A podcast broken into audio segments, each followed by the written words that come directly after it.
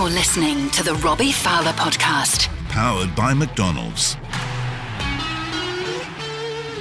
Well, hello all, and welcome once again to another episode of the Robbie Fowler podcast, brought to you as always by McDonald's McCafe. Great tasting coffee made simple. It's myself, Chris McCarty, joined by the former Liverpool, Leeds, Man City, England, and a whole host of other clubs. It's Robbie Fowler. Afternoon to you, Rob. How are you, pal? Okay. Yeah, very well indeed, as I always am. Uh, loads for us to talk through. Uh, big name guest. I'm not going to reveal just who that is just yet. I've got to start with you though, Rob. You've been well, you've been in a bit of hot water over Yeah. in India. What's going on? Yeah, uh, well, I mean, obviously, I can't really go that much into it because obviously there's a, there's a bit of a, an appeal process. But Ah, yeah. I, I have been banned for four games for, for giving referees stick.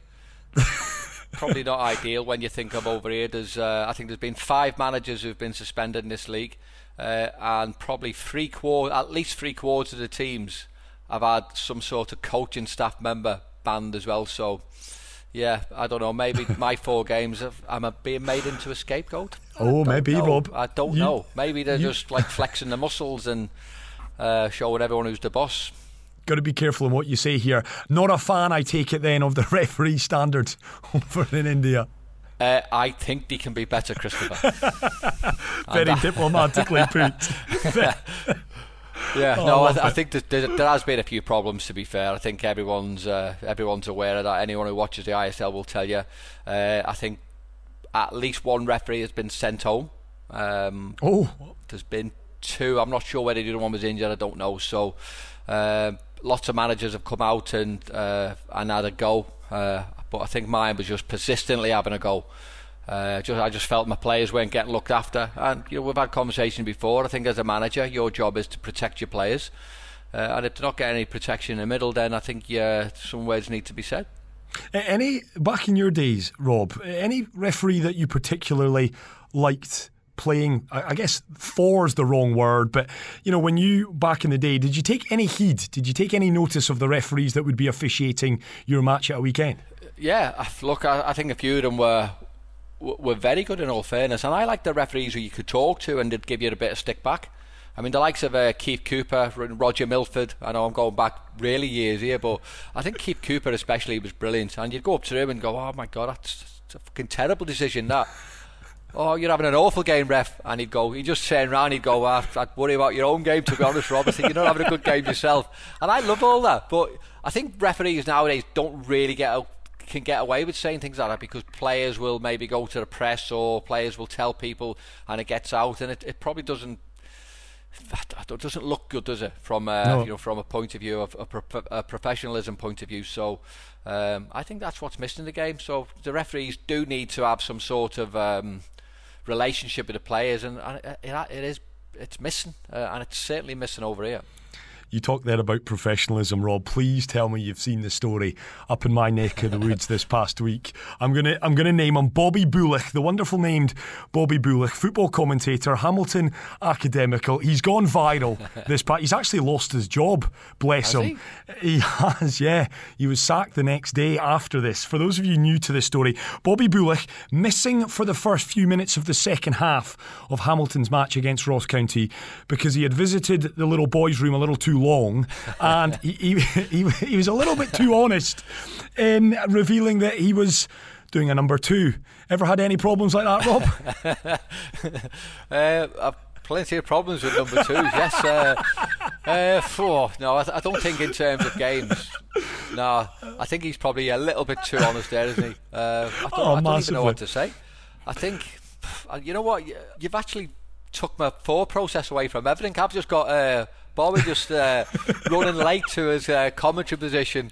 Uh, probably with a bit of tissue hanging down from the back of his trousers.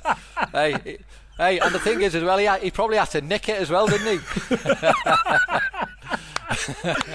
Oh, that is brilliant. I, I can't help but think though, is there is there no one and you can name and shame here, any players that maybe suffered a little bit of too much nerves? I know there's one or two that, you know, would would, would spend, you know, 50 minutes before the game in the lavatory because they were nervous or whatever. Anyone that, that st- sticks out to you in your playing days?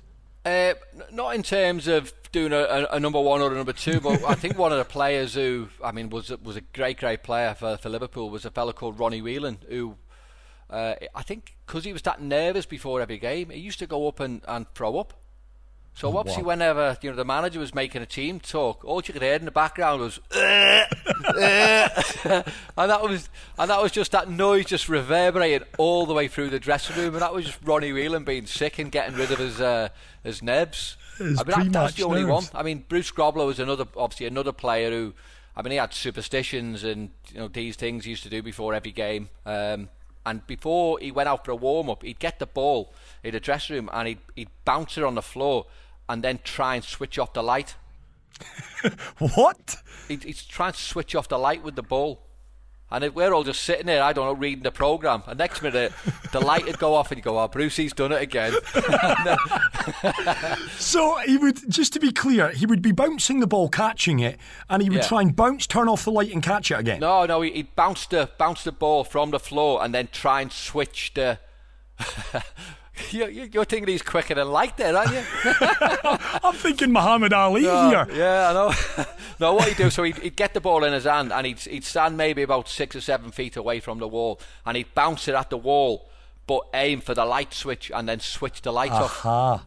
Right. Okay, now it makes sense. I'm thinking all sorts here. I'm thinking he's trying to catch the ball in the dark, which is a heck of a skill. Okay, Brucey's done it again. Makes sense. Uh, listen, superstitions for yourself, though, Rob. None. You weren't a superstitious fellow. Well, no, actually wasn't to be honest. I, I I wore two pair of socks and I wore boots that were like maybe half a size too small for me, but that was not a superstition. And this sounds really ridiculous, this, but it was a comfort thing. I remember years ago, I think my dad made me put two pairs of socks on because my legs were that skinny. uh, and probably just wanted me to fill out a little bit. Uh, obviously, just look a little bit more, more muscly, if you like. And uh, I, I just stayed with them, and I just f- felt as though it was a bit of a comfort thing. Um, I wanted to wear boots that were too small for me, just because I wanted to feel the ball, and I felt as though I could strike the ball clearer and, and better with, uh, you know, having more control out of it. So uh, that was the reason. But it certainly wasn't a superstition. Um, I know players, uh, John Barnes, for example, would go into um, into the bathroom and, and run a hot bath, and he, he'd be sitting in there having a hot bath, just you know, 20, 25 minutes before uh, before a big match. Uh, Paul Ince would take his top off, uh, Yeah. or he'd have his top off and not put it on until the last minute. But I always think back to um, to, to my time at Liverpool years ago, myself and Steve McManaman, and this was before they have the you know the organised warm ups where everyone just does all the warm ups together. We, we used to just go out on our own. Uh, myself and Macca, you know, some players would be out there, they'd be passing balls to each other, just pinging them 20, 30 yards. Me and Macca used to just go down in the Kop end. Macca would cross it, and I'll be just do, doing diving headers into the Kop goal. and like doing headers and volleys. It was like just playing with your mates, you know, like what you do in a park. But we were doing we were doing it at Anfield in front of like thirty thousand people, thirty five thousand people. And it's I mean, just when you think back and you go, wow. I mean, it's just surreal. we headers and volleys in the Kop end we used to do. That was your warm up. I'm surprised. warm-up, you, yeah. I'm surprised you didn't pull a hammy. Ah, You've got to be quick to pull hamstrings, Chris, haven't you? No, Got that's to. that's, a, that's fair. Listen, our special guest today, and listen, I'll be honest, I'm taking some stick f- from an awful lot of corners for our, our guest list over the course of the past few weeks. It's either bona fide Liverpool legends or it's Liverpudlians in the case of Joey Barton. I- I've got bad news for you. We're not changing that recipe this week because we might just have the greatest of them all when it comes to Liverpool Pu- Football Club. We've got who, Rob? We've got Sir Kenneth Mathieson Dalglish. Oh, full name, like it. Full name, full, name. I mean, I, I I love the fella. I think he's absolutely superb. Um, I mean, what he's done for certainly the city, of Liverpool, what he's done for the club is, I mean, ah, it's just unreal. And you know, we, we can talk about just that all day. But the fact is that we've got him on here now. We can talk a little bit, bit about his career, his his, his high points. Um, I think, in all fairness, we probably know his lowest point, which would Yeah. uh, which would be Hillsborough. Uh, and I probably really wouldn't want to talk about that at all honestly, Chris, because I, I think uh, we'll, we'll just talk about all the goods and you know all his appearances, uh, maybe a few little stories, a few little uh, anecdotes if you like. Uh, but he's he's an unbelievable player. He's an unbelievable manager. More importantly, he's an unbelievable gentleman. I, I love him. Well, here, here on that front, uh, and I, I want to get this story before we get him on, uh, and he is with us for episode five of this, the Robbie Fowler podcast. It, it's a well-told story. There'll be a lot of people listening or watching this, Rob, that will be aware of this story. It is 100% true. He did pick you up as, as a young lad. You were waiting at the bus stop. Tell us that. Yeah, well, I was uh, obviously a young lad playing for for, for Liverpool um, Centre of Excellence, and every Tuesday and Thursday I would get the bus. And my family, we never had a car, uh, so I would get the bus. Uh, you know, two buses up from school. Uh, it was a 27 and a 12 that went straight to Melwood. Get the get off the bus uh, and go and train. I remember this particular night. It was freezing cold. It was the middle of winter. You know, one of them nights or one of them days that gets dark about two o'clock. It was a real horrible, horrible winter's night. So I've obviously got my training kit, uh, goes to school in my uniform, uh, straight from school, go straight up to Melwood, and uh, I've got um, I've got training in this this awful night. So does me training, gets my uniform back on, and I'm waiting at the bus stop. And uh, this car pulls up, this big white Mercedes. This Mercedes was bigger than my house. You know what I mean? I, I remember I, am from Toxteth, lived in a in a one up, one down, and this big white Mercedes pulls up, window goes down. It's uh, some fella goes, uh, "Come on, son," he says, "I'll give you a lift." Poor Scottish accent. That, That's terrible. We'll edit norm- that out the I'm, norm- I'm normally all right at that as well. All right, son. You're the car. I give you a lift. And then uh, that's, that's Irish, Rob. it doesn't even. I don't even know what it sounds like. So anyway, it's it's Kenneth Dalglish, and he goes, "Come on, son." He says, "I'll, I'll take you home." Now, it, this is Kenneth Dalglish, and I'm I'm thinking, wow, I don't want him to see where I live. You know, he lives in a big mansion somewhere, and I live in this one up, one down. So in the end, I go, well, it's freezing, so yeah, I might as well. So he gets in the car, and um, I, I get home. I'm, I'm probably about a mile away from my house, and I'd say to Kenny, I just anywhere here'll do. And he went, No, I'll take you to I went, No, it's fine here. So he dropped me off and I had to run home in the in the in the cold, in the wet again. Uh, and just getting a lift off Kenny was just one of those surreal surreal moments. I think he had to he had to drop me off where he did because I think if he'd have parked anywhere near mine, I think his probably uh, wheels would have went missing. oh. Right, and I, I, just went home, right, honestly, and I was home a little bit early because I hadn't got the two buses, and I remember my mum saying, "How come you're home so early?" And I went, "So Kenneth Dalglish's just dropped me off, just like dead matter of fact," and she went, "Oh, okay then." Obviously, I mean, it was just a surreal night. So I've been in, uh, in obviously in Kenny's car as as a as as a young Liverpool player getting picked up at bus stops. I mean, I, I, he's he's an absolute legend. I, I do. I, I got so much time for him. I, I love the fella. It's a great little story, that Robin. And how old were you at the, at the time? I was I was fourteen. 14 and it, years in of all age. honesty, it was it was. Well, he he done it to I don't know a few others, uh, and it just shows you sort of what type of man he is. But it just shows you've done it really? Because it was like instrumental in saying, "Well, I love this club." And you, when you've got managers who, who have won everything in the game and they're, they're going out of their way to drop some little, uh, some little young kid, I mean, it, it speaks volumes to the man. It really does. Right then, Rob, enough of us blabbing on because a hero of yours, he's waiting in the wings. He's a knight of the realm. He's Liverpool's greatest ever player. He's quite possibly Celtic's as well. He's the most capped player in Scotland's history. It is the one and only. And give him his full title here. What's his full name, Robert? None other than the Sir Kenneth Mathieson Dalglish. This is the Robbie Fowler Podcast. Powered by McDonald's. McDonald's McCafe. Great tasting coffee. Simple. Dubai Eye 103.8. There we go. There we go. Mr. Dalglish, how are you? Good, no problems. Lovely to have you on this podcast, Kenny. Uh, Rob is just. Whoa, whoa, Chris, Chris, I can't believe you call him Kenny. It's Sir Kenny. Oh, good morning. My morning. apologies. There he is, Sir Kenneth. It should be Robert. Well, I, I actually, I actually address him as Sir King. You give him the double. You give I him the give him double the double whammy. barreled. How, how are you, pal? Too early in the morning to be taking the piss. Well, you're nearly 70. All 70 year olds get up e- early at all now, anyway, don't they? No, no, only if they wet the bed.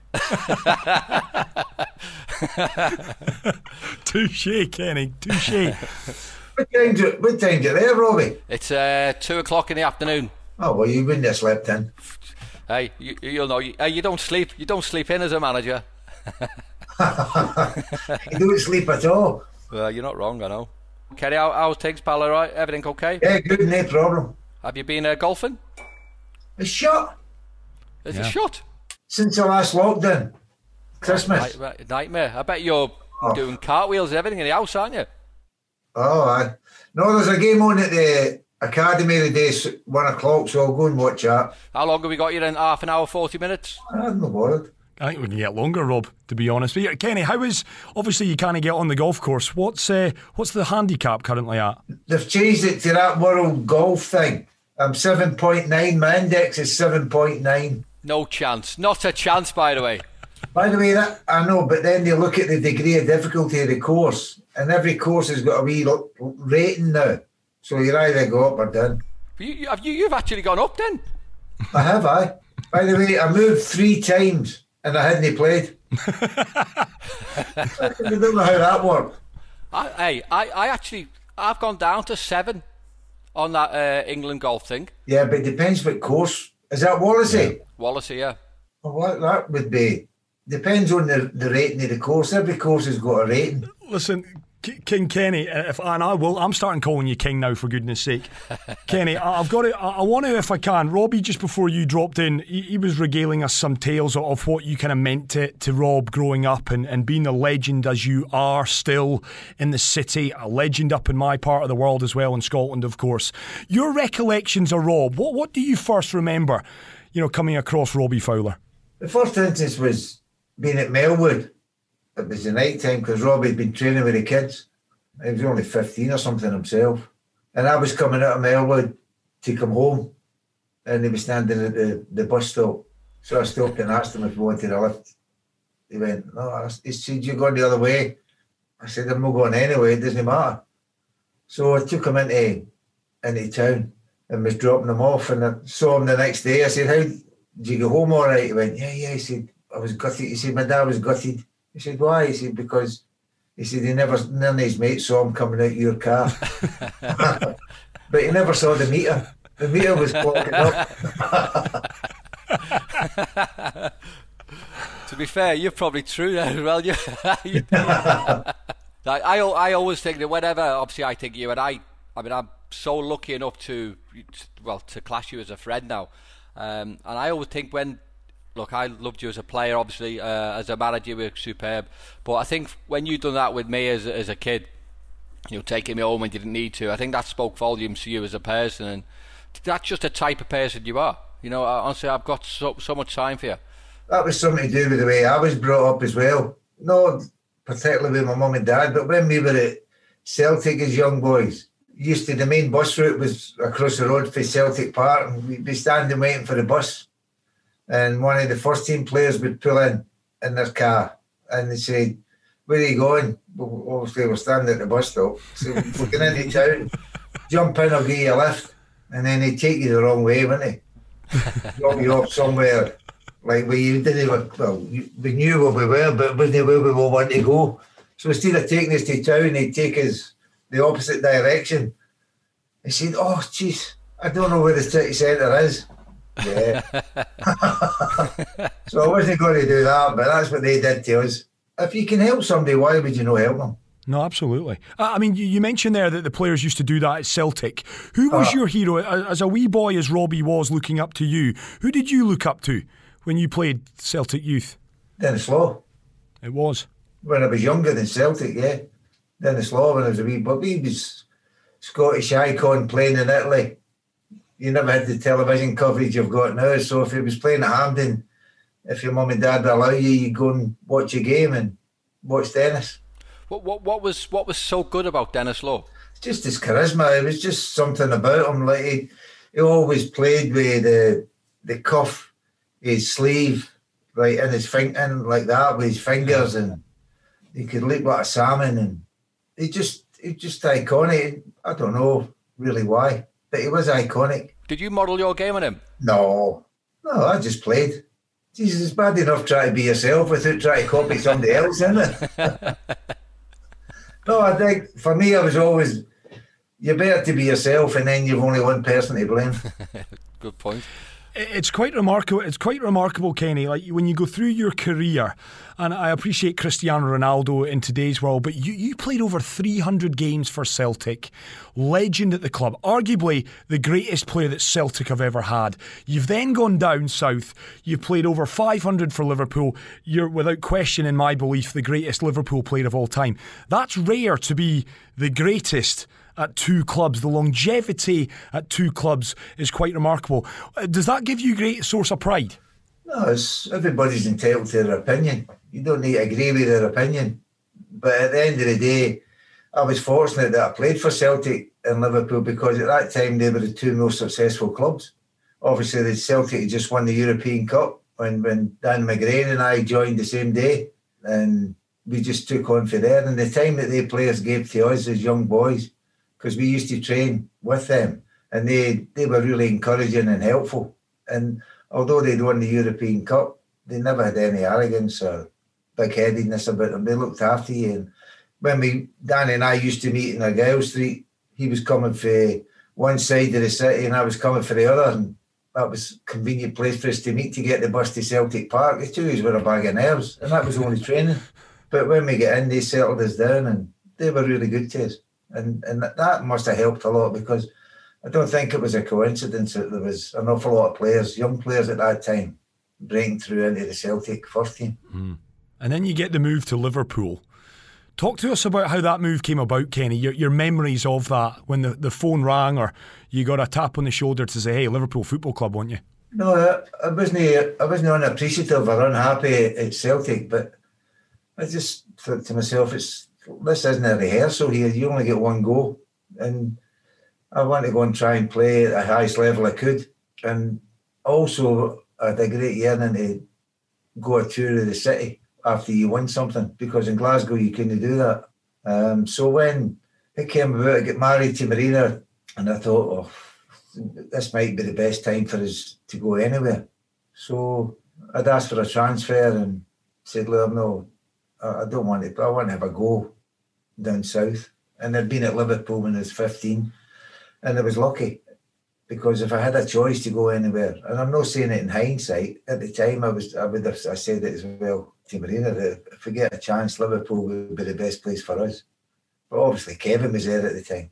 Then Kevin said that he wanted to go. So we were pre season training. The club went to Australia, I never went, came back, and we were playing pre-season matches. I'd stayed at home and trained with the reserves, which was no problem.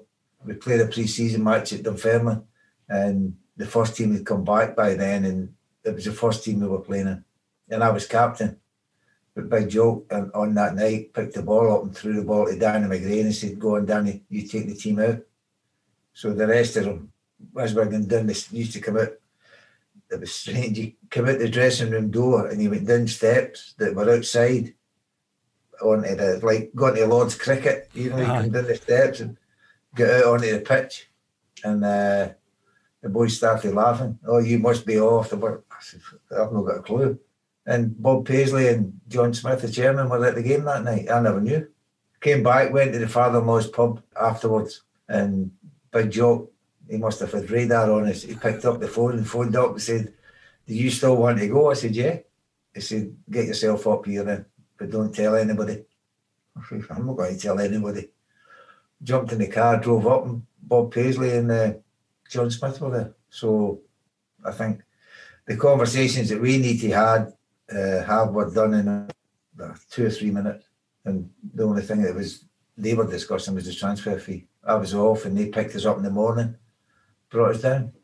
So I got. Oh. I was lucky. I got where I wanted to go. Brilliant, Kenny. You know, you just said there. So you know, when you were at Celtic, did you did you say the team went to Australia? Yeah. I mean, I'm t- I'm thinking in the seventies, getting to Australia. What did you have to go by boat? I never went. I don't know. That's probably why you never went. just about the team, just about made it back for the start of the season. Well, at this was the start of the season. The game at Dunfermline.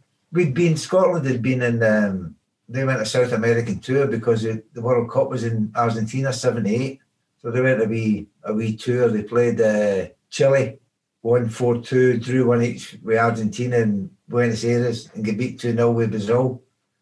And then we came back. So geez, after being there and then having to go to Australia, it's a bit of a trek as well. Mm. No, I'm sure they, they would have flown when they stopped at Singapore and then on to Australia.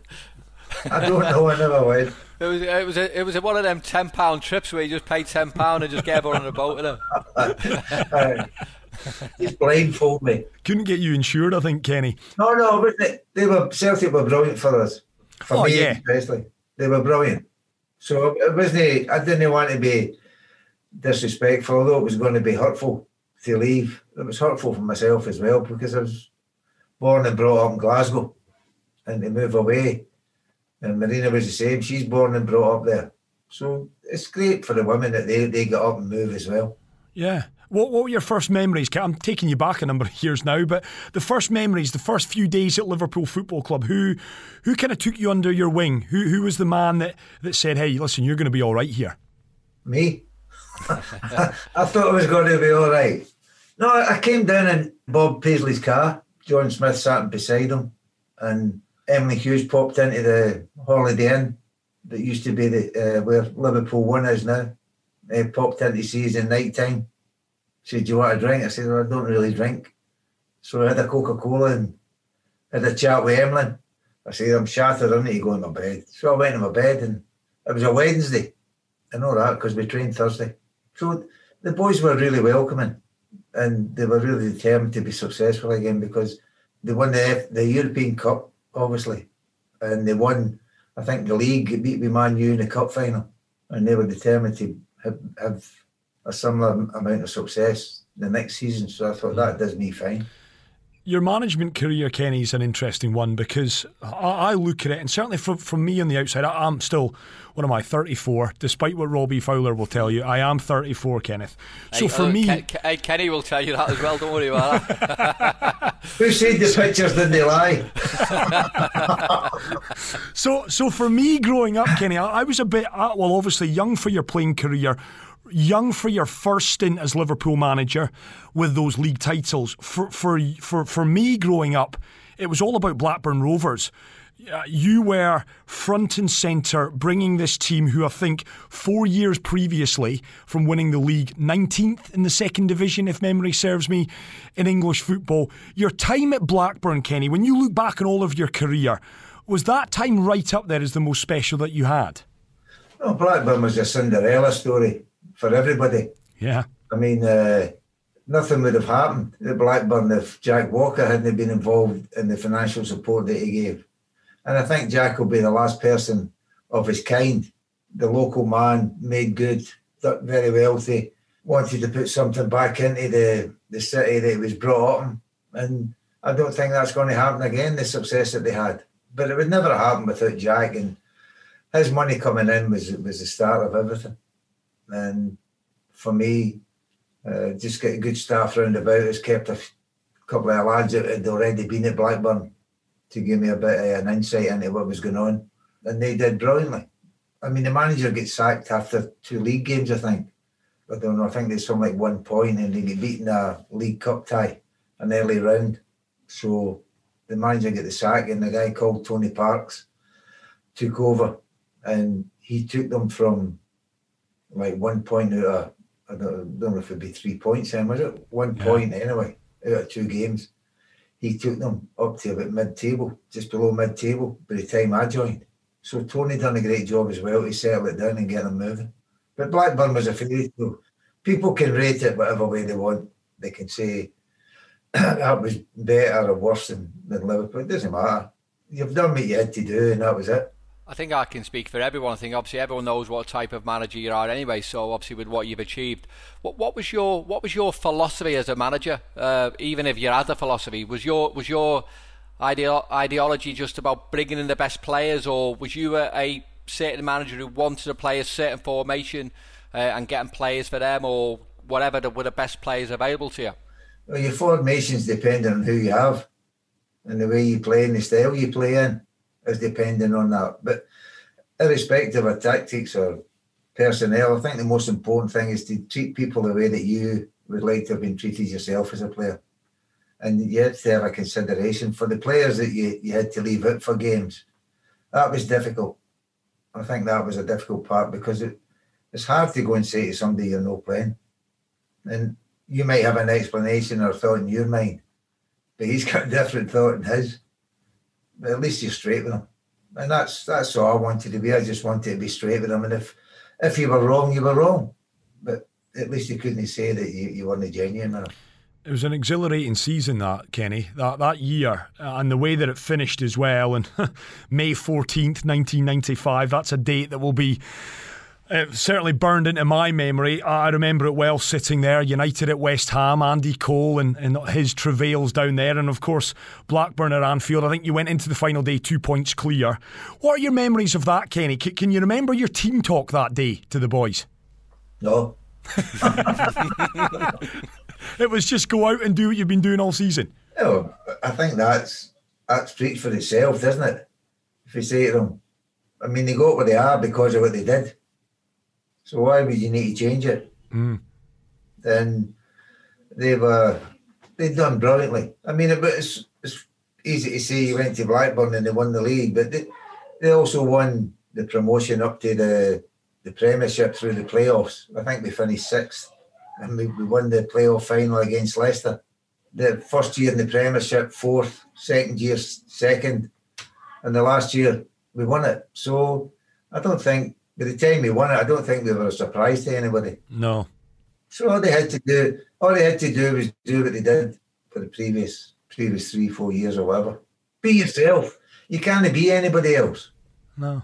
You'd be an actor if you wanted to be somebody else, wouldn't you? Yourself. But you must have been. Come on, come on, Kenny. The, the nerves that day. I mean, Jesus, I was a bag of nerves. I still remember. I would have been what nine at the time, and that switching. Sky Sports did a great job of it. You must have been shitting your pants on that touchline. I was nervous, aye.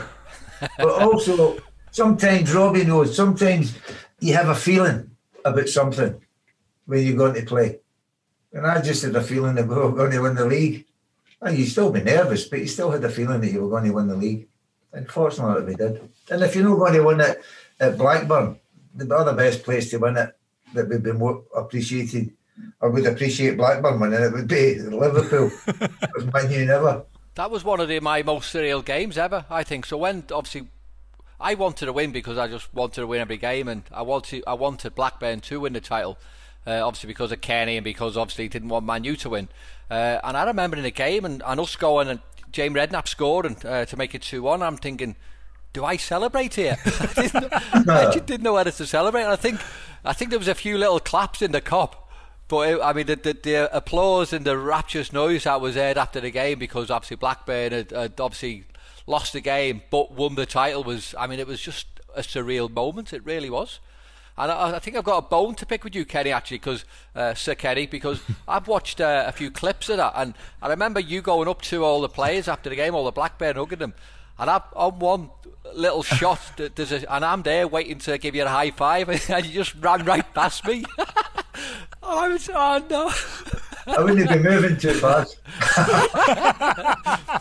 I, I, told you, uh, we said that before. I said to Chris, you got to be quick to get an hamstring. I never got hamstring, so it was all right. Well, no, I was the same. They, uh, they would much rather Liverpool had won it, but it's becomes, as Robbie said, anybody bar one of their closest rivals is, is good. And maybe they never thought Blackburn was a close rival. Mm. Speaking of obviously your, your close rivals, uh, Sir Ken, um, now obviously a lot has been made up about your, your rivalry with uh, obviously Sir Alex. And uh, I know, I know perfectly. You're actually very, very good friends, aren't you? Ah, Fergie and I go back a long way, a long way, right back to. In fact, Marina's dad uh, knew him, and Marina met him before. He, Marina's dad was in the license trade, and Fergie, as was the, the norm then, and the footballers in Scotland wanted to buy a pub, so Fergie wanted to learn, teach himself the license trade, and Marina's dad taught him. So then I met Fergie through one of the young lads in Glasgow was at Ibrox, and I still lived across the road from Ibrox, and uh, we used to meet up if we after training the crowd days in in the city centre in Glasgow and have a bit of macaroni and cheese and double chips. so the healthy option went out the window. And I went over to meet him at Ibrox one day afterwards, and we are going to jump in the, the subway into town and Uh, he said, "Oh, we've got a lift." I said, "You've not got a car." He said, "No, no. Alec Ferguson's getting us a lift into town." So Fergie gave us a lift into town. Brilliant. Um, that was the first time really I'd met him, and then uh, he played in the reserve game that I played in. I think it was in '69 or something. Do you, uh, you know, when you, you speak to each other now, do you compare your knighthoods? Just like just just like phone each other up and say, "Hello, sir. Hello, sir. Are you okay, sir?" Oh, he he calls me Kenny, and I call him Fergie. He can get away with that. He can get away with calling you that. No, everybody can get away with it. I'm not bothered. it's what they say under their under their breath that you're worried about. Not what they say in front of you. No, he, he's he's good as gold. Yeah, well, I look, I, absolutely, he's absolutely brilliant, and I obviously I've got a lot of time for Sir Alex as well. Aye. Um, you know, when I was uh, when I was manager of Brisbane, actually, I uh, I reached out to him, and he actually sent me a video with which I played. Uh, and again, that's you, you appreciate people like that for going out of the way and, and giving them a little bit of time, uh, and that's what he done. Well, that's what like he is. If you ask for help, right, he's more than happy to help anybody along the way in the managerial road that they that they've chosen to take. And if he can help, he'll help. He's, he's a good person. Can I ask, Kenny? We, Jurgen uh, referenced it after Liverpool won the league a few months back, where he said he, after maybe one too many ales at the end of the party, he messaged Fergie. He WhatsApped him, and Fergie got straight back to him at three in the morning. Did, did Fergie message you? Did you get a call after winning the league with Blackburn? Did, did Fergie reach out to, to offer you? exchange letters at the end of the season. Somebody wants something, he'd always send a letter out saying congratulations, and, and that never changed. Never changed. No, always. We never had. What's up? Jesus. No, no, no. You're going back to. Was it horseback? Was it letters by horseback? Was it? Aye. Send a telegram if you wanted something. to but no, we always, always exchanged uh, congratulations when if somebody won something. It's rather fitting, Kenny, that your your return t- to Liverpool. I mean, at what are we now? 2011, January 8th. You can tell I've been doing my research. January 8th, 2011, you returned for your second spell in charge of Liverpool. Your first game that some people might forget was actually against Fergie. It was at Old Trafford in the FA Cup third round. Return, d- did that totally come out of the blue, that return to, to management? How did that kind of come around? Well, I was on a boat in somewhere near Dubai, and I got a phone call. Would you come back and would you uh, look after it for a wee while? If you can get me home, it's no problem. so I don't know how I got home, but I got home, and I never got there till Saturday night. So by the time I, the boys had been prepared for the match, I, you can't come in on a Saturday night and do much, can you? No. But some people said, well, why did you go to the game? Why did you not stay away? Well, if I'm coming in, I'm coming in at the start. I'm not coming in because it's a difficult game, Manchester United. If I'm going to stand beside the boys and ask them to do the same for us, I'm going to be beside them every time. So I went straight to the game. I went straight to the hotel and ended the game. We get beat 1 0. We got a penalty against us in about 30 seconds. Yeah. And then Steven gets sent off. So it was a quiet day. Did your style change that second time around, Kenny? Obviously, I think what caretaker in 2000 at Celtic, you won the League Cup there. 11 years, quite a long time. Players have changed. The, the methodology, as Robbie's already alluded to, football does change a little bit. Outlooks change. Did you change at all in that 11 year period? Yeah, society changes as well, doesn't it?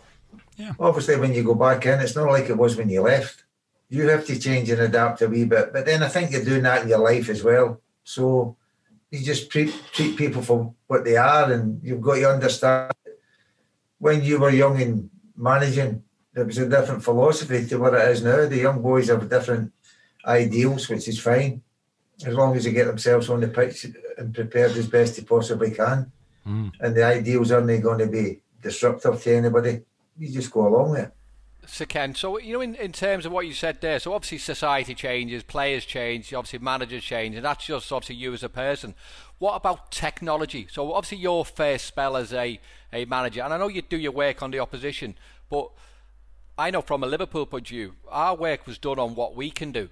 Now, did your did your method change later on? Did you do a lot more work from a technology point of view on the opposition and your own side? I don't think anybody's getting into a game without knowing what the opposition's like. Whether you form it in your own mind and you have a wee library upstairs with your opponent, your goalkeeper, or, or whatever, or whatever somebody another team does. I think you've got to have preparation and you've got to know what the other team does. Mm. If you don't know what they do, how do you pick your own team? So, you, but basically, and the most important thing and the biggest thing you can dictate is what happens to your team. Yeah. But that's also influenced by what, what how they do. And nowadays, most teams play the same. Most teams have the same philosophies, don't they? Whereas in our days, you had maybe people that were a wee bit more direct in what what uh, other teams were, and you've just got to handle that. And you've got to take that into account, but not to the detriment of your own team. Take it, take them into account, bearing in mind that you're not upsetting your own team. You've got to be mindful of opposition, Kenny. Who is, uh, whether it's management or playing, who is the best team you've ever come up against where you've went, wow, they are absolutely incredible? Uh, I don't think there was two. Tra- training sessions. Very good, Robert. Training sessions at Liverpool Football Club. Well, five or side was my strong point. oh yeah. I, I remember every Friday, but I know you're trying to answer the question there. But every Friday, when you obviously were a manager, I was obviously uh, you know young kid coming in. Every Friday, uh, Sir Kenny would get the uh, the chocolate biscuits out, and on a Friday it was the staff feeder, staff feeder play or staff feeder young kids. Uh, so obviously the first he would go in, and the uh, the staff would stay out and, and, and play the games, and the staff never ever lost. No. And if they if they were losing, the games used to carry on a little bit longer. Yeah, but we used to pick the best young ones. Robbie and Steve. I remember when I, I, first came, I signed on the, the Wednesday. Saturday we played Man U in the League Cup, uh, the Charity Shield at Wembley. Uh, they gave us a couple of days off to go back up the road to sort things out. I went back up the road, so I missed a couple of days Tuesday training or something. Came back and Wednesday or Thursday for training, and the first team were off. So I'm training with the kid, and then that was my debut at Wembley, the Wembley at Melwood. Remember Wembley at Melwood? Yeah. That was that was where they played the kids, and that was me making my debut. By the way, that they talk about how did Liverpool escape a lot of injuries when they had all the success. because if you were injured, you had to train with them, and you had to do their running. And that was a good excuse not to be injured, by the way. Even if you were injured, you never told them. And it was Bob Paisley would be in goal, but he never had gloves. He has mittens. So it was only his thumb sticking up, and the rest of it. Ronnie Moran, old Tom Saunders, who was uh, fantastic, fantastic brains and a really good fellow, was part of it. Uh, John Bennison, who did the kids, would play as well. Ron Yeats, when he came in, I'm not talking about when I was playing, but when I was became manager, uh, gave Yeats a job after the first year, I think, as chief scout. But he would, when we went back then, and I was part of the staff then, he used to play. But I think they put him against us. they could have been too impressed we had this. but they, they all they played and they played the kids and they picked the best kids. And I think yourself and Mark would only be in at night time then, wouldn't you? Yeah. But when they come in during the day, they made sure they were in their team. You've never ever lost though. Oh, no, they, they admit it anyway. Don't worry. they wouldn't admit they lost. And if they lost, if they were losing, it was next goal next goal, next goal yeah. to get us back in it. Play until five o'clock on a Friday. Got a game Saturday afternoon. Play until Friday. Half seven at night. The game's finished. oh, they were. They that was that was brilliant. Then it wasn't even a pitch, was it? It no, wasn't no. a or anything. And this Wembley. You just called it Wembley. And what about the the, uh, the other pitch on the other side, which was the pigsty? The, the cow pit. Yeah.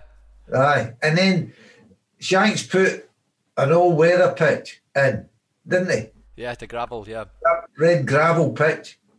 And the boy said, Shanks put that in. When I came, I said, well, why did he put that in? He said, because it's an all weather pitch. And Shanks thought you could play in it in all weathers. the only time you could play in it was when it was about that six inches deep. No, because it was too hard. It was rock hard, wasn't it? Oh, here, Gerard done the best thing. He built the the changing facilities and the dressing rooms and everything in there, didn't he? That, that was on the old weather, yeah. But I remember the old weather pitch actually. If you fell over on that, you were picking gravel out of your knees for weeks. I'm telling you. We used to play on that. We used to play on pitches like that in Glasgow. And by the way, in Glasgow there was bricks sticking through them and glass and everything. So he never fell over too often. King Kenny, can I ask? We were talking about management, and I know a lot's been said about Jurgen, and, and you spoke, and, and you were an emotional man when, when Liverpool finally won the title a few months back. One man who I often think's a little bit forgotten, uh, similar to you, who's, who's treaded both paths, Celtic and Liverpool, Brendan Rodgers. Give me your views on him. Is he someone in your belief that gets enough credit for the job that he did at Liverpool Football Club? I thought he got credit for what he did at Liverpool. I, can't Oh, I, I, see. I see a lot of Liverpool fans. A lot of Liverpool fans that will say, "Oh, Gerrard carried that team. Suarez carried that team. Raheem Sterling carried that team." But that's the same way. Any any level of football that's been successful or any good, the punters always have the favourites, and very seldom is it the manager. It's always one of the players, isn't it? And they're not going to blame one of the. They're not going to blame Steven or blame uh, Suarez for anything. The, the, manager is the one that gets the, the brunt of everything. Yeah. But he did certainly move forward before Jurgen came in. They were moving forward. Mm. But I don't. I mean, credit. He, go, he, he, did a great job at Celtic. They won. He was part of the, the the, the collection of the 12. The triple treble, was it? The triple treble, yeah. No, it wasn't tri- triple, it was quadruple. Well, it was Neil Lennon. Yeah, Neil yeah, Lennon no, com- yeah, completed that, yeah. He made it, Brendan made a contribution to that as well. Yeah. Course, oh, uh, and then when he left, when he left Celtic, that wasn't very well received, was it? Which really is a compliment. Yeah, good mm. point. Good point. Uh, so Ken, so can, can we talk about obviously Liverpool now? So, I mean, Jamie, uh, this game, this obviously podcast is before uh, obviously the City game. We recorded it before the City game, and obviously Jamie Carragher this week said now the top four is now the aim for Liverpool. So Liverpool will still have obviously aspirations and ambitions of winning a title, and it gets harder every single day. But obviously, because the, the, the table is so, so tight between the, the third and the you know the eighth team, are, are Liverpool in a fight for the top four at the minute? Well, I think everything you're fighting for, aren't you? You're fighting to do as best you possibly can. And the recent run, apart from the two victories in London, there, the recent runs been uh, pretty painful for everybody to take. They've not got the points that they'd be looking for that they would, with due respect to who they were playing, the teams that, that took the points off them weren't the ones that you'd expect them to lose the points to. But they're competing and they'll compete for as best they possibly can, especially Sunday against Man City. They're going to compete. But when you, I mean, injuries are part and parcel of football, and you're not going to you're not going to use that as a as a complaint or as a reason but there are extenuating circumstances here because to get three injuries in the one position, centre back, it's hard to deal with. You can deal with three. Your three top players might go like Man City have got De Bruyne out, they've got Aguero out, and one of the centre backs out as well. So they can compete three different places. But mm. we've had to put two strong midfield players, especially Jordan, the captain, who does a, a great job in the middle of the pitch, and Fabinho had to put them into centre back. So they're playing 20, 30 yards further back than what they would normally play. So it's there's no choice. You've no you've no got centre backs. You've a couple of the young lads have come in and done particularly well. They, they've, they've not been uh, they've not been a, a, a, real. You wouldn't notice what they were. They're only kids. Like Nat Phillips is was in loan last year in, in the Bundesliga somewhere, and he was he had a good season over there.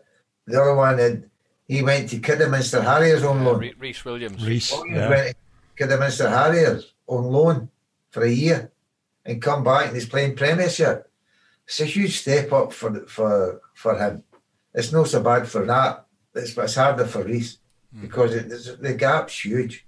Yeah. But he did he did well when he played, and to try and cover one position with, with its three injuries is, is a big loss. And he's obviously for Liverpool they've just they've just got to go on with it and do the best they can. But I think they've done particularly well to, to get where they are. And for some reason, I think also the the fact that there's no a crowd at Anfield helps the opposition.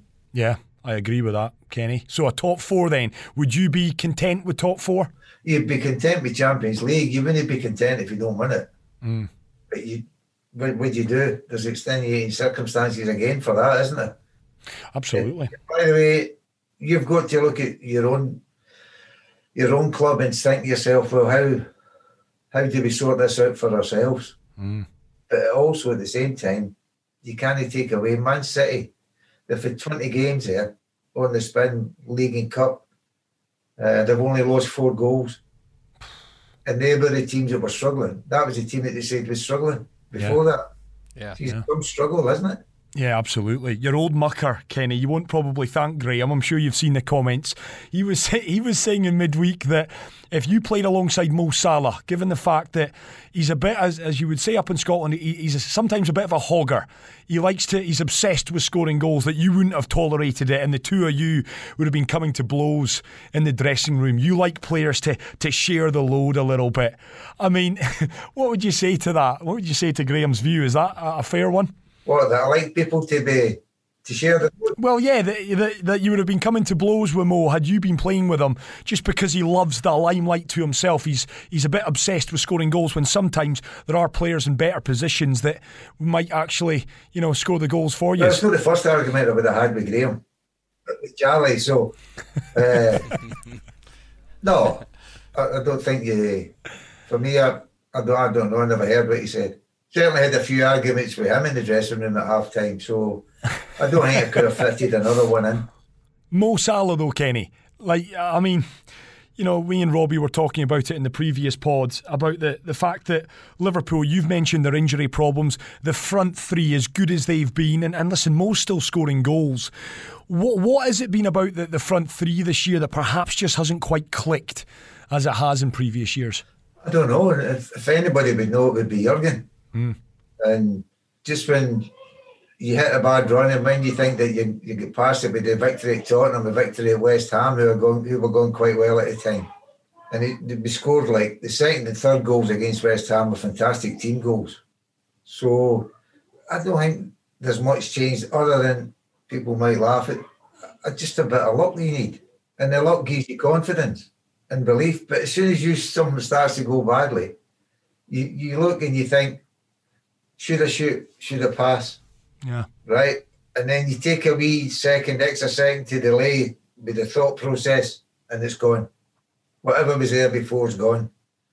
And everybody goes through spells like that. I mean, I, I scored a goal at Brighton, and it was my first goal for, for months. And it was a header for a corner. And I never done that in my life. so everybody's going to go through a time when it's not going so well for you. But when it when there's two or three at the same time going through the same, then it's difficult. Yeah. And the front three players have been fantastic for Liverpool, and the and the rise to the success that they- they had and enjoyed over the past couple of years. This year might be a disappointment, but then it might be a disappointment in the league, and you could end up winning the Champions League. So I wouldn't underestimate that front three. I'm sure, although everything's not going as well for them as what they would like to, I'm sure they've, they've got plenty of ammunition to come back. And they've got plenty of credit in the bank as well for what they've done previously for us. Definitely, definitely. Kenny, just back back to obviously the uh, you know the Liverpool management role again. So uh, we've mentioned Blackburn, and that was obviously a great achievement. What would what would you say your finest achievement is from a Liverpool perspective would be? Would it be you being a, a double winner as a player manager? Maybe getting reappointed the, the, the manager the second time in obviously January 2011, or would it be getting the stand named after you? Because oh, good. many many many people who get stands named after them, they're normally dead. How does it feel to get a stand named after you while whilst you're still alive? Well, if my name was East or West or North, I would have got a lot more stands named after me.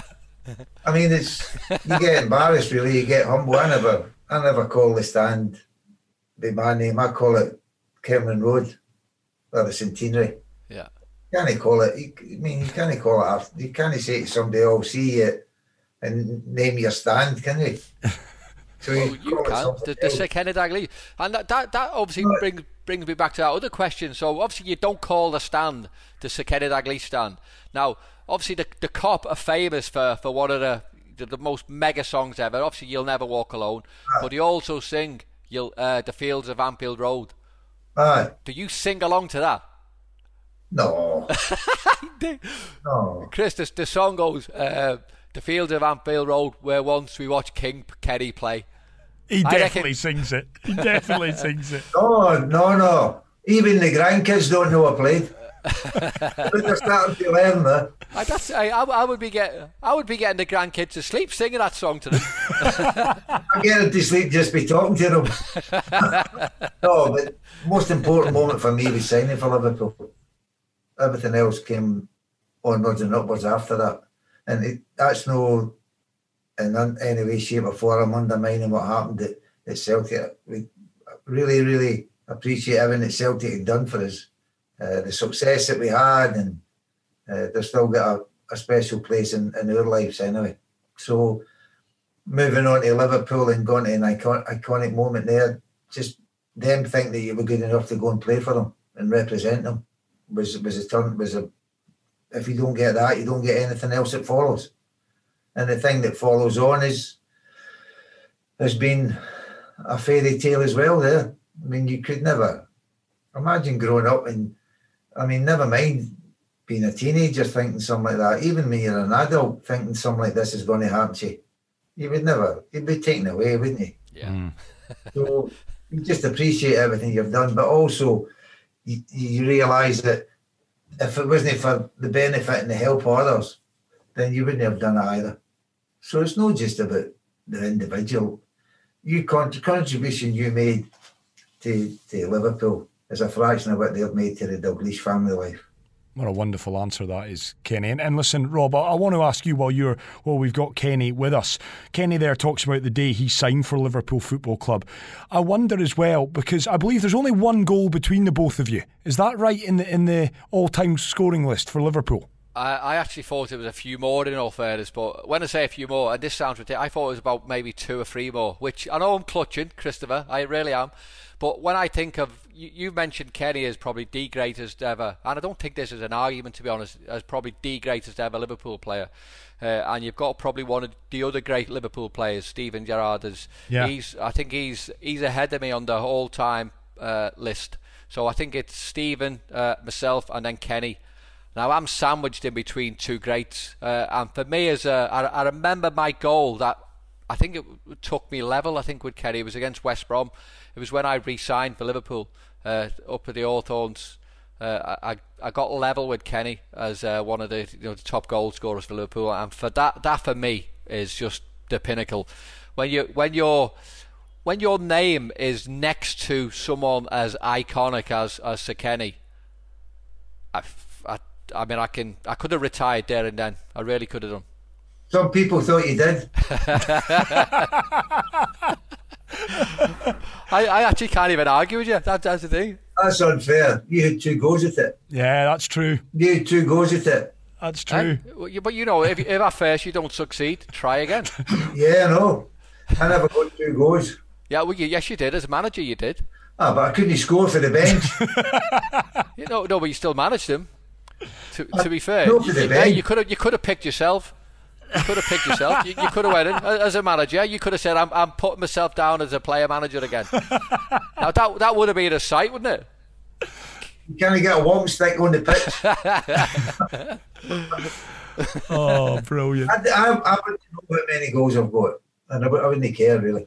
Yeah, did you not? Was that something you didn't look into, Kenny? It was obviously medals and trophies. That's what matters, right? Aye. That's not like you, Rob. Rob, you counted every single one of your goals, Oh, didn't you? But, but yeah, that, that's not to say that Robbie's wrong or I'm right. It's just to be, yeah. I, I, we've got the goals. You score the goals, you get your rewards. The goals are more important when you when it means something for the team, as Robbie would allude to as well.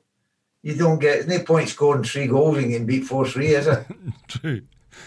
So the success is if you're contributing to the success, whether it's assists or whether it's defending or whether it's scoring, it doesn't matter. you need contribution for everybody before you're going to get what you really want. That's a tour of the city with a trophy in the bus. Hmm. I think I think that says everything about you. I, I, we, we did point at how humble you are and how incredibly normal you are. But what, one another question? It's a little bit of a tongue-in-cheek one.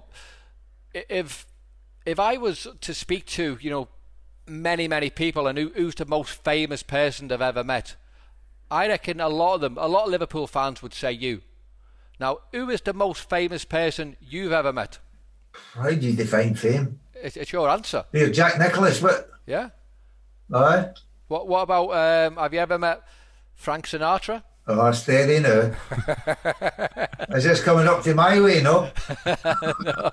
No, no, I, I would I wouldn't go there. But is, it, would would Jack Nicklaus or Jack Nicklaus or Jack Nicholson be yours Jack Nicklaus. golfer?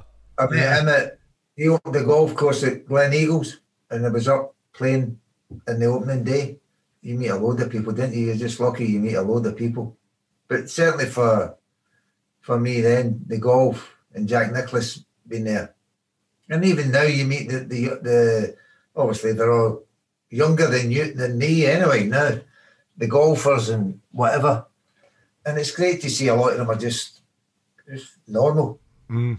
No, and they they extra. So Kenny, so with all due respect though, all these all these young golfers would still be absolutely delighted meeting you. Yeah. They they would still be on your the, the people the most famous person they've ever met would be you. I think they'd be more impressed off the pitch than on the golf course. Oh no, I, I've, I've, Might I've not be impressed. Might not be impressed after the I, season. no, I, I disagree with you. We, we played myself, Kenny, and um, it was Stephen Hendry actually. We played obviously a uh, a charity game of golf. Uh, I think we played with was it Marc Warren? Mark the Warren, aye. Scottish golfer. And uh, Kenny Kenny chipped in from 120 yards in front of a little crowd as well. So, hey, so he's uh, he's not a bad golfer as well. He's, he's handy. Oh, that's one shot and thousands of rounds. No chance, no chance. Uh, well, it's just pro- probably typical of you then, isn't it? But we had the golf event where I went a wee bit tricky. We had the invitation at Hillside Golf Club, and I just invited anybody that was was running about. never got never got in the frame, right, to win the invitation. And Big Hansen would he would be a wee bit more tactical in who he invited. So I said, right, this is it. This year I'm no I'm no going friendship. Right, I'm not going for somebody that, that's running about the area. I'm say I'm going to ask wee Robbie. So I asked the wee man, I said, you want fancy playing then? But aye, I'll play. Okay then, come on, up you come. He was off 10, Yeah. Yes. 10 or 12. Might have been. 18 actually. Ah, if you could have got 18, you would have taken it. So we, we, we won. We won with a few Is shots. that, is, is that the first time you've won the Hillside Invitational? That's the only time. Ah, brilliant. Aye. Hey, uh, have you got a picture of us on the wall next to you, Oh. next to next to that European Cup you won? Well, because we, we leave, didn't we? Yeah. You put the card in and you go home. And if you go back at night to the dinner, Wi- Without the flash on, without the flash on. aye, there. So I got a bit tactical then. Brilliant. Well, when we have, obviously, I'm a member at Wallasey, so when I get home, uh, Sir Ken, you come over with uh, with me and we'll have a game and we'll get you in the the Wallasey Invitational, and we'll win that as well. We used to play there at Wallasey. Yeah. We used to Yeah. go over there to play. The first one, the road's on the right hand side. Uh huh. I've been doing that road a few times. Well, uh, you know, no, this year, well, 2020, not this year, last year, 2020, the golf golf season, I've actually got my name twice on the on the Wallasey board. Oh, well done, Rob. Yeah, thank you. Is that this man is banned? I thought I've, I've got one of them trops in uh, them uh, wooden fences to park my horse as well. Now. if you're if you're up the if you're up the board twice, your handicap will be decimated. Oh, it's come down. It has come down. Yeah. Oh, does he tell you what it's come down to? But Bandit Fowler. yeah. Oh, I don't know. Oh, this is a wee bit difficult. This shot, three feet. right. I, th- I think we've uh, we've had more than enough of your time. Yeah, Sir we have. So, so I listen. I can't thank you enough. I obviously love your company. Always have done. Always will do. Uh, absolute gentleman. Absolute player. Uh, but what I'll just say now, you are an absolute gentleman. I I love chatting with you. Always have done, always will. Not very kind of you, Robbie. Top man. Are the pubs open there? No, we're we're, we're still in lockdown here as well. So I just thought the way you were talking there, you for the wee drink. it's tea. It's tea. Have you playing games now? Yeah, I've just been I've just been banned for four games for having a go at the referee. A- any any advice on that? I don't think I go band. Do you never? No, no for no for no for the touchline. So so any any any advice on dealing with referees then? Uh, Listen, as long as you make them think they're right, Yeah, well, can't but you can't bottle your emotion. If you've not got emotion, you've got a bit of trouble. Yeah. love that, love that. I never got in trouble, but I was lucky because I should have a couple of times. Yeah, no, I, I, uh, yeah, over, over here, the uh, the referees uh, are having a tough time, and I think there's there's probably been five managers out of the eleven teams. Five managers have been suspended. So do you just need to sit in the stand and watch the game? Yeah, for, for the next four games, I do. Yeah, I think sometimes when they start to, they want to increase the level of the league, don't they? In a lot of places, but the re- the level of refereeing doesn't go up too much, Yeah. and that sometimes can be a problem. You know yourself, referees, irrespective of what people say about them, they are only human, Yeah. and some will have egos, some will have a, a better a better length, a, a better height, a acceptance, and some others will. And Yeah. you just see the wrong thing, and he kicks off. And also, it's a so I'm sure some of them think, well, if I get this one, he's a big name, then you'd be the big name over there. If, if we get him and we say that, make an example of him, then it sends a message out to the rest of them. Either that, Kenny, or they're all Man United fans over in India. Maybe they were just sitting waiting for you. yeah. Hey, listen, I mean, what what you just said is absolutely perfect, and I, and I can live with that. Just, just go on with it. Yeah, How's Granny? He, he's good, mate. He's good. He's uh, he's uh, you, no, you getting any golfing? no, no. We're we're actually so we're in the hotel. Uh, we only leave the hotel to go and trade and to play games. So we're essentially are we are locked away. Have you got a balcony? Yeah, I have actually. Yeah. Between morning and afternoon, you're all right, aren't you? Yeah, I know.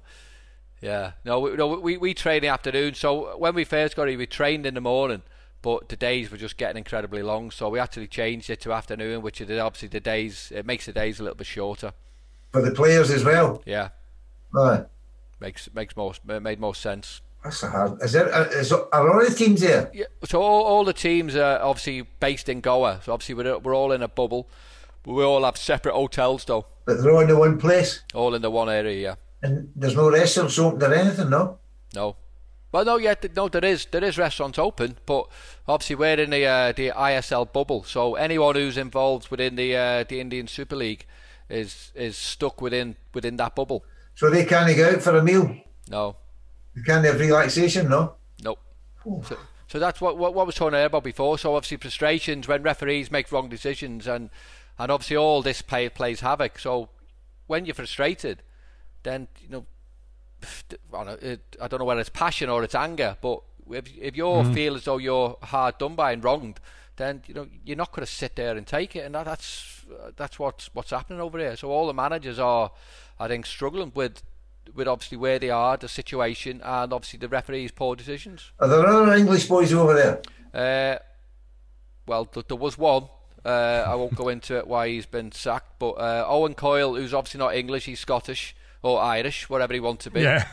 Whatever he decides. Yeah, so uh, so he's uh, we're the only ones actually now. So we're the only. How many teams? Uh, there's 11 teams. And play what? Saturday, midweek Saturday. Yeah, well, it, it, it there's, there's more or less a game every single day. So it could be Saturday, Tuesday, Tuesday. Oh, so you've got three games a week. Well, yeah, potentially. Sometimes we have, and sometimes we'll have you know one game a week. So it's just the way, it's just trying to fit all the games in a, in a certain certain amount of time. That's if you've got something to do, it's not so bad. But ah, Yeah. Oh. even get out for a pint of milk's an an adventure here now. oh well, it'll be open soon. You'll be back on the golf course. Don't worry. oh yes, yes, no, no danger. I, I can I can imagine. You know, you're, you're obviously polishing polishing your golf clubs. As You know what? I put them in front of the garage, a couple of wedges, and they've gone rusty. yeah. I'll have. I put them in Coca Cola, poured the big bottle of Coca Cola into a bucket, put them in, took them out, and cleaned them a wee bit, but it's still rusty. I'm not being funny, but you're Sir Kenneth Dalglish. So if you phone whoever you want up, I'm sure you would get some golf clubs. I'm sure you will, Kenny. Well, if you know anybody at TaylorMade, to ask them to send us a Sim 2 driver. so, so Ken, you know, you know, I have contacts at Ping Golf, and Ping are, are, are well better anyway. So you should be uh, you should be heading over to Ping. He'll put an extra he'll put an extra ten yards on your drive anyway. that means it's only going out of bounds then. How much you get paid for ping for saying that, Rob? No, I don't actually. I don't. uh, no, well, listen. If you, if you want Ping, I can put you in touch with people at Ping. Hey, we, we can supply you with a, a, a full set of clubs, Ken. Don't worry. By the way, I've just got a set. But they, they Sim 2, the Sim 2 drivers are supposed to be kind of decent. I've got the Sim 2, I've got the 3 Wood. I'll sort you out a Sim 2 driver, Kenny. Don't listen to Robbie with his pings. I'll get on it for you. Ah, but I need a, just, a, just a regular shaft. That's Yeah. fine. Regular, Ten and a half, aye. not not a stiff shaft. No. No, I can't hit them. do- do you have to get to a certain age before you can hit uh, regular shaft, or? Aye, three. And what about what about do we? Hey, uh, uh, Chris, do we know anyone at Titleist Golf as well? Where we can supply a big load of golf balls for us. Titleist covered. Yeah, have you got that covered? I've I've got got this- that covered. I've got that covered as well. The club have signed a deal with Titleist. Oh, brilliant. Uh, they've got golf balls and golf bags, uh, head covers. They've got them in the shop. There's a wee guy comes to the matches for Titleist. Brilliant. Yeah. I'll uh, when we get when we get off here, I'll uh, I'll be I'll be getting the number off you. They can't send them to India. no, I'll be I'll be home in a month, so by the time I get home, they'll be just be sat there waiting for me. Tell them I want a little bit of a red ribbon on it, and I'll open them as soon as I get home. Just wait till you're home. You'll know a problem with golf balls. All right, right, top man. Top man. Ken, thanks very much, pal. You've been an absolute star as always. All the best. Cheers. See you later. Thank you. This is the Robbie Fowler Podcast. Powered by McDonald's. McDonald's McCafe. Great tasting coffee. Simple. Dubai Eye 103.8. Hey, listen, before I let you go, Rob, uh, I've got to ask. Uh, you, you were going down the Franks Sinatra route, and hey, King Kenny stopped you in your tracks there. Does he normally sing that at the karaoke's? Does he? That is a song, yeah, that's a song my way. Um, but I was actually alluding to, uh, now I, I was hoping I was getting it right, but I remember speaking to some fella a while ago who, who said, I'm going to have to like Google before, I don't want to sound stupid here, but I'm sure Kenny actually got someone tickets to go and see Frank Sinatra.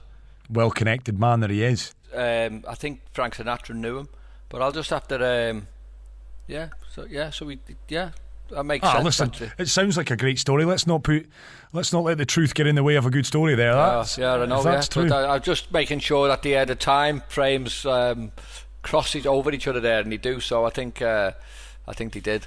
Well, listen, Rob, I know you're a busy boy. Massive thanks to Sir King Kenny Dalglish once more. Robbie Fowler podcast, episode five, is now out, obviously, because this is it. You can download us. Do check us out. Subscribe more than anything else. You've already downloaded. Subscribe and rate. We've down now Jurgen Klopp, Graeme Souness, Joey Barton, and now Sir Kenny Dalglish. I need to start adding something to the party here, Rob. Well, you need to start supplying some of your Mancunian friends, don't you, Chris? That's absolutely what I need to do, and I will promise you I will do that Oof. in the coming weeks. I'll get some. Don't you worry about that, my friend. I, I, I'll look forward to that. I mean, I'm not sure whether you can you can pick what I've got you so far. well, listen, I'm hoping uh, Sir No, you Alex, can't. You can't. Uh, yeah, well, Sir Alex would be up there. Sir Alex Alex up up there. Sir Alex, uh, uh, that No, I'm, see- I'm just talking about we've, we've just had Sir Kenny. You know what I mean? Sir Kenneth. Sir Alex would be on a par, and then Ole Gunnar Solskjaer that would be on a par with Jurgen, No chance. No and then chance. and then Roy Keane on a par with Graeme Souness, and then job done. Yeah. All right then. All right. we'll look for, we'll look forward to that then. Watch this space. Subscribe to the Robbie Fowler podcast. I've got my work cut out now. You can subscribe, of course, on all your usual uh, podcast platforms. Do give us a subscription as well on YouTube, the Robbie Fowler channel. That's the way to do it. You can watch all of our interviews in their entirety up there. Top man Rob, good guest once more. I look forward to catching up with you for episode six. See you soon, pal.